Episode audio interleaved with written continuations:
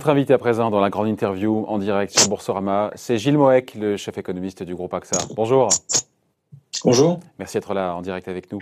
Bon, on voit cette dégradation sur le front sanitaire qui euh, se produit plus rapidement que ce qu'on imaginait euh, en, cette, en, cette, fin septembre. Est-ce que, est que ça remet en cause, encore une fois, l'évolution, le rythme de la reprise euh, Évidemment en France, en Europe, mais en France, est-ce que tout ça devient plus incertain désormais? Oui, certainement. Euh, ça ne sert à rien de, se, hein. de se dissimuler. Ouais. Euh, pourquoi? Parce que ça remet en cause en fait un, un des scénarios euh, les plus positifs qu'on pouvait avoir à, à, la fin du printemps, selon lequel en fait on allait avoir une, une normalisation quasiment totale d'ici à la fin de l'année, même dans les secteurs qui avaient été les plus exposés au, au choc euh, en avril et mai, en, pardon, en mars et en avril. Euh, or là, on est plutôt en train de fonctionner dans ce que des économistes avaient appelé, et je trouve que l'expression est assez juste euh, au printemps, euh, l'économie à 90%. C'est-à-dire que euh, vous sortez de la NAS, vous n'êtes plus dans la récession extrêmement accentuée dans laquelle on était au, début du printemps 2020, ouais. mais on continue à fonctionner avec un pan de l'économie qui reste très contrainte. Ça n'est pas le retour au confinement généralisé, on n'est pas euh, dans des secteurs qui sont en activité zéro, mais on n'arrive pas à euh, gravir la dernière marche hein, pour euh, prendre mais une autre, pardon, Gilles, est-ce qu'on on dramatise pas un petit peu? Est-ce qu'il ne faut pas tempérer un peu justement l'impact économique? C'est terrible pour les restaurateurs, pour les bars, mais ou les salles de sport. Mais est-ce que l'effet n'est pas limité au final sur l'activité? C'est le FCE qui disait que ça va enlever quelques dixièmes de pourcentage au PIB, hein, et même si c'est terrible sectoriellement. Hein.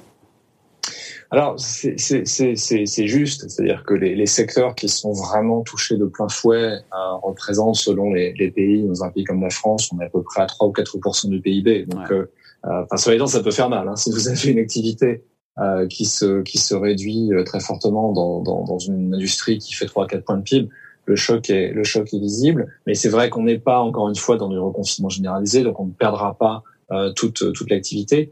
Il faut faire attention quand même à des effets de second tour.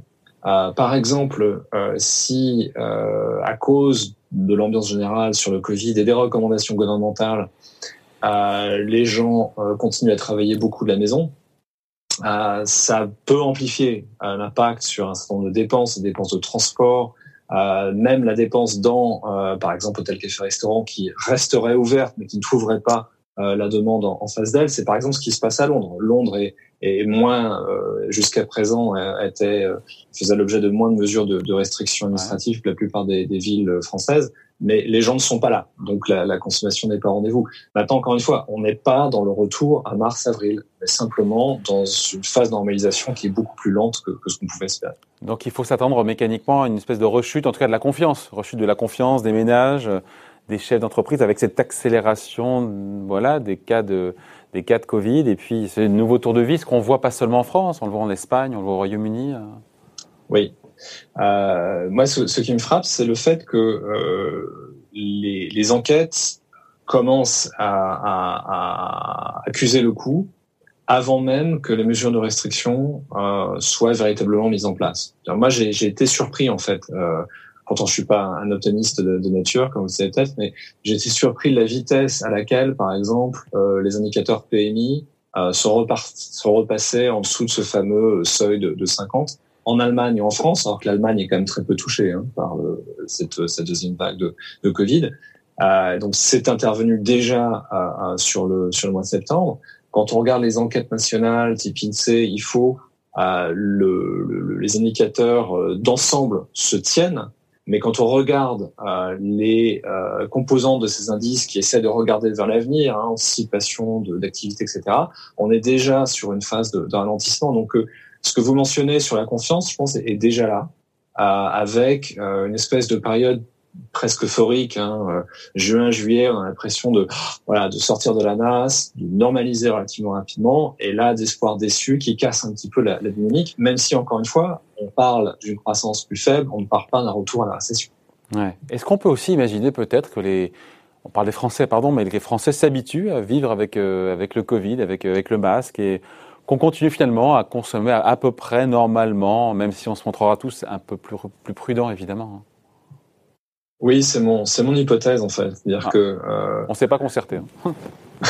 C'est-à-dire que bah, une chose qui est évidente, par exemple, c'est que les entreprises ont appris euh, depuis euh, depuis mars avril. C'est-à-dire qu'en mars avril, on a il a fallu se débrouiller, il a fallu improviser euh, pour, par exemple, fonctionner avec un élément de, de, de, travail à, domicile. Il a fallu recomposer tout un tas de, de, processus. Ces processus sont là, ils sont déjà disponibles. Donc là, on a tout un pan de l'économie qui s'est habitué ou qui a déjà testé à un fonctionnement à distance, et ça, on peut le remettre en place euh, relativement euh, relativement rapidement. Euh, donc oui, mais pour moi le choc est, est beaucoup plus euh, est beaucoup plus faible que celui de celui du début de l'année. il n'empêche que par rapport à à ce qui avait été envisagé, par exemple pour les politiques publiques, on se disait que à l'automne, à l'hiver, on allait pouvoir commencer à, à démanteler une partie des mécanismes de soutien d'urgence. il va falloir les il va falloir les maintenir. Donc, euh, est-ce que vous faites partie, une fois qu'on a, dit tout ça, des économistes qui, bah, qui redoutaient ce scénario de croissance, pardon pour les lettres, mais en W, avec euh, on a eu la reprise et puis bah voilà, on a, la rechute de l'activité au quatrième trimestre. Ça nous pend au nez ou on peut encore l'éviter? Ça nous pend pas encore au nez, c'est un risque qui est sans doute plus important que la dernière fois dont on s'était parlé. On s'en était parlé au mois de juillet. Moi, je suis toujours plutôt sur le souche. Hein. Moi, j'avais un scénario de reprise assez mou, de toute manière. Mais vous, euh, mais vous aviez anticipé, euh, enfin, ce qui est très compliqué, mais euh, imaginez que la, cette seconde vague, on ne sait pas comment elle a qualifié, mais que cette reprise de, encore une fois, de, pandémie avec de nouvelles restrictions arriverait aussitôt en septembre? Non, non. Moi, j'avais, je pense, comme beaucoup d'économistes, un scénario adverse qui était fondé sur une deuxième vague épidémique à l'hiver, mais vraiment à l'hiver. C'est-à-dire que je pensais qu'on allait passer la, la quasi-totalité du quatrième trimestre dans des conditions assez assez favorable. Alors on voit bien que déjà sur la fin du troisième trimestre, on commence à être euh, un tout petit peu érodé. Donc c'est c'est un c'est un c'est un c'est une déception hein, par rapport au, scénario qu'on avait en, tête il y a deux ou trois mois. Maintenant scénario qui est caduque, scénario qui est caduque ou pas? Non, au-delà du vôtre, Gilles, au-delà du vôtre, du gouvernement, de la Banque de France. Je pense, pas, je pense pas que ce soit un scénario caduque. C'est-à-dire qu'il faut s'entendre sur ce que c'est que le scénario, la trajectoire en W. Hmm. Pour moi, la trajectoire en W, c'est une trajectoire dans laquelle on va se retrouver dans une situation de contraction de l'activité, une situation de récession au T4 et euh, peut-être un peu plus longtemps en 2020-2021. Ça, je ne pense pas qu'on y soit. Parce qu'encore une fois, on en a parlé, les mesures de restriction qui sont prises sont très différent de celles qu'on avait pris euh, lors de la récession euh, du T1 et du T2. Donc moi je pense qu'on peut continuer à avoir euh, une espèce de normalisation, mais à bas bruit, une normalisation lente, mais sans retour par la case récessive. Donc c'est pour ça que moi je suis plutôt toujours dans le souche et pas dans le W. Pour moi, pour qu'on ait un W, il faudrait qu'on passe dans une situation dans laquelle on ait un vrai confinement généralisé, où là 10, 20, 30% de l'économie sont vraiment en situation de de, production quasi zéro. Donc vous n'y croyez pas Le scénario en W, vous n'y croyez pas En tout cas. Après, je ne suis pas. Non, mais en tout cas, avec les éléments qu'on a aujourd'hui. Pas avec les éléments qu'on a aujourd'hui, en tout cas. Bon. Euh, mais vous êtes toujours dans le brouillard. C'est quand même c'est, fou de se dire qu'on en est encore là après, après six mois. Après six mois, on sait toujours pas bien où on va. Même si on c'est, usant. Euh, il a... Mais quand même, on, on, on apprend. C'est-à-dire que euh, euh, moi, j'avais euh, au départ sous-estimé, par exemple, la capacité de réaction euh, des politiques monétaires. je pensais que ce serait beaucoup plus compliqué, plus lent, d'obtenir ce qu'on a obtenu de la part de la BCE. Euh, je pensais que ce serait plus compliqué d'obtenir la réaction européenne qu'on a eue, par exemple, sur le fonds de, de, de relance de résilience. Donc, euh, oui, c'est décevant, oui, c'est usant, euh, mais euh, même si, encore une fois, mon, naturel est plutôt bearish, euh, je trouve qu'il y a quand même un certain nombre d'accidents qui ne se sont pas produits. Alors je sais que c'est toujours bizarre de, se focaliser sur ce genre de choses, mais moi, au mois d'avril ou au mois de mai, j'étais très très inquiet par euh, des effets de second tour. Par exemple, euh, l'Italie allait quand même très très mal. C'est un pays qui est essentiellement fragile. On pouvait très bien imaginer un scénario dans lequel on allait se retrouver à devoir gérer une crise souveraine en plus de la crise du Covid. Et ça, on n'a pas eu. Merci la BCE. Sur, euh, on voit bien que les marchés sont plus nerveux. Alors on a le rebond aujourd'hui, mais euh, il y a une espèce de fébrilité, de nervosité en tout cas sur les marchés, qui est évidemment due à cette dégradation euh, sur le, sur le front sanitaire. On a envie de se dire à juste titre, là pour le coup? Oui, là-dessus, bah, je ne suis pas, ça ne me surprend pas beaucoup. moi, sur la fin de l'année, j'avais un scénario de, de, de correction sur les, les, actions américaines, par exemple. Euh, parce qu'on était quand même, euh, on a atteint des, des, des, niveaux assez stratosphériques. Quand on les compare aux fondamentaux, c'est toujours très compliqué de, de trouver le bon moment où les forces gravitationnelles des fondamentaux euh, finissent par, par attraper les choses, mais on, on, on y est sans doute. Donc c'est un retour sur Terre, quelque part c'est un retour sur Terre pour les marchés. Un retour sur Terre. Qui était trop optimiste?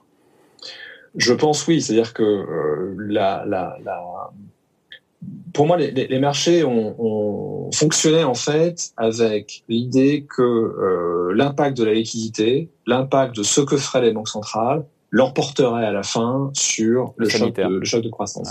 Et c'est ce calcul-là qui sont à remettre un tout petit peu en cause, même si, encore une fois, par exemple, sur les classes d'actifs qui sont les vraiment mais défendues euh, directement euh, par les banques centrales, par exemple sur les corporate bonds, les choses se tiennent très bien. Et donc, quelque part, est-ce que, parce que les marchés ont acheté un scénario, vous l'avez dit, un scénario de, euh, de sortie de crise relativement rapide, la liquidité qui l'emporte surtout, même sur le sanitaire, l'arrivée rapide aussi d'un vaccin. On voit qu'on n'est pas plus vraiment dans ce scénario-là. Et donc, quelque part, la réalité sanitaire met à mal ce scénario qui a été acheté par les marchés. La réalité sanitaire ouais, la réalité sanitaire et la réalité économique aussi. C'est-à-dire que euh, moi, ce qui me frappait un peu dans, dans des conversations qu'on pouvait avoir vers le mois de juin, le mois de juillet, c'est l'absence de prise en compte d'effets de second tour via la demande, qui moi me paraissait évident et qu'on voit maintenant. C'est-à-dire que euh, j'utilise toujours l'expression, mais cet été, au printemps et l'été, on a congelé le marché du travail. C'est-à-dire qu'on a mis en place des systèmes euh, de soutien au marché du travail tellement puissants qu'en fait, il ne s'est pas passé grand-chose. En tout cas, c'est sans commune mesure avec ce qui se passe normalement dans des phases de récession de cette ampleur-là. Euh, mais il, pour moi, il était toujours évident qu'on allait, dans la deuxième partie de l'année, euh, devoir faire face à ces effets de second tour via la consommation des ménages, via la confiance, etc. Et c'est pour ça que moi j'étais un petit peu surpris par l'exubérance du, marché, mais encore une fois, c'est un petit peu un petit peu ma nature. Euh, et là, on a sans doute cette reconnaissance que les choses sont plus compliquées. Et un autre élément aussi à, à ajouter dans, dans l'équation, euh, ce qui se passait au printemps, c'est que euh, les Américains, ils sont allés très très fort dans euh, leur stimulus budgétaire monétaire. Ils sont allés très vite. Ils sont vraiment, mais euh, ils se sont assis à l'américaine. À l'américaine. Ouais, ouais. Et encore plus qu'avant. Euh, ouais, moi j'appelais ça. Moi, je suis né à Lorient, donc je, je pense souvent à ça, les méthodes de bombardement à l'américaine, donc c'est vraiment le carpet, le carpet, bombing. bombing. Et le le et là, ça s'est arrêté ça s'est arrêté parce qu'on n'arrive plus à trouver le consensus suffisant entre républicains et démocrates pour être rassuré sur cette approche continue euh, des stimulus qui, qui s'enchaînent. Et ça, c'est aussi, à mon avis, un des éléments qui explique la, la nervosité des marchés. Bon, il nous reste même pas une minute. Quelles sont vos, vos certitudes et vos doutes au Biriche, euh, Gilles Moët, là, ce lundi euh, 28 septembre à midi 32 en direct sur Boursorama?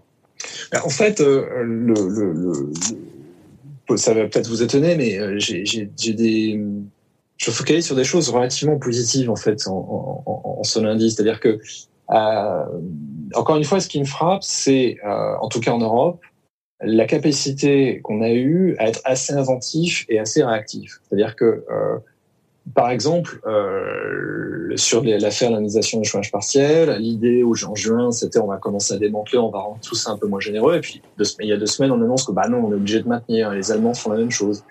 Euh, moi, je suis à peu près persuadé que euh, tous les systèmes d'urgence, de garantie d'État sur les prêts, etc., vont être prolongés parce que on sent bien qu'on est la situation n'est pas mûre pour démanteler ce, genre de soutien d'urgence.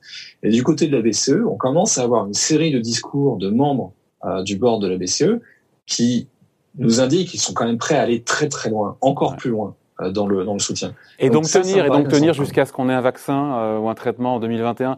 Et là, je me dis pour vous c'est dur, vous naviguez à vue avec cette pandémie, cette épidémie qui déjoue tous les pronostics. Euh, bah, c'est dur, c'est c'est moins dur que pour ceux qui ont effectivement à prendre des décisions de, de, de politique éco, mais euh, mais c'est vrai qu'on est on est on est dans une incertitude majeure. Euh, la seule chose que, que, que, je puisse dire avec une certaine, un certain niveau de certitude professionnellement en tant qu'économiste, c'est que je trouve que la réponse de politique économique, d'une manière générale, est de très grande qualité depuis le début de la crise. C'est-à-dire que on a eu quelques erreurs de com, on a eu quelques retards ici et là. Mais vous pensez à Christine Lagarde quand elle dit qu'elle ne regarde pas les spreads, les écarts de spread entre Voilà, il y a eu des erreurs de com, mais si on oublie les erreurs de com et qu'on regarde ce qui a été fait, ouais c'est quand même impressionnant de vitesse et de, d'esprit de, décision. Hein. Et puis de, moyens, surtout de moyens déversés. Bon, écoutez, en tout cas, merci d'avoir été avec nous, hein, Gilles Moek, chef économiste du groupe AXA. C'est toujours un plaisir, invité de la grande interview en direct sur Boursorama. Merci, à bientôt. À bientôt. Au revoir.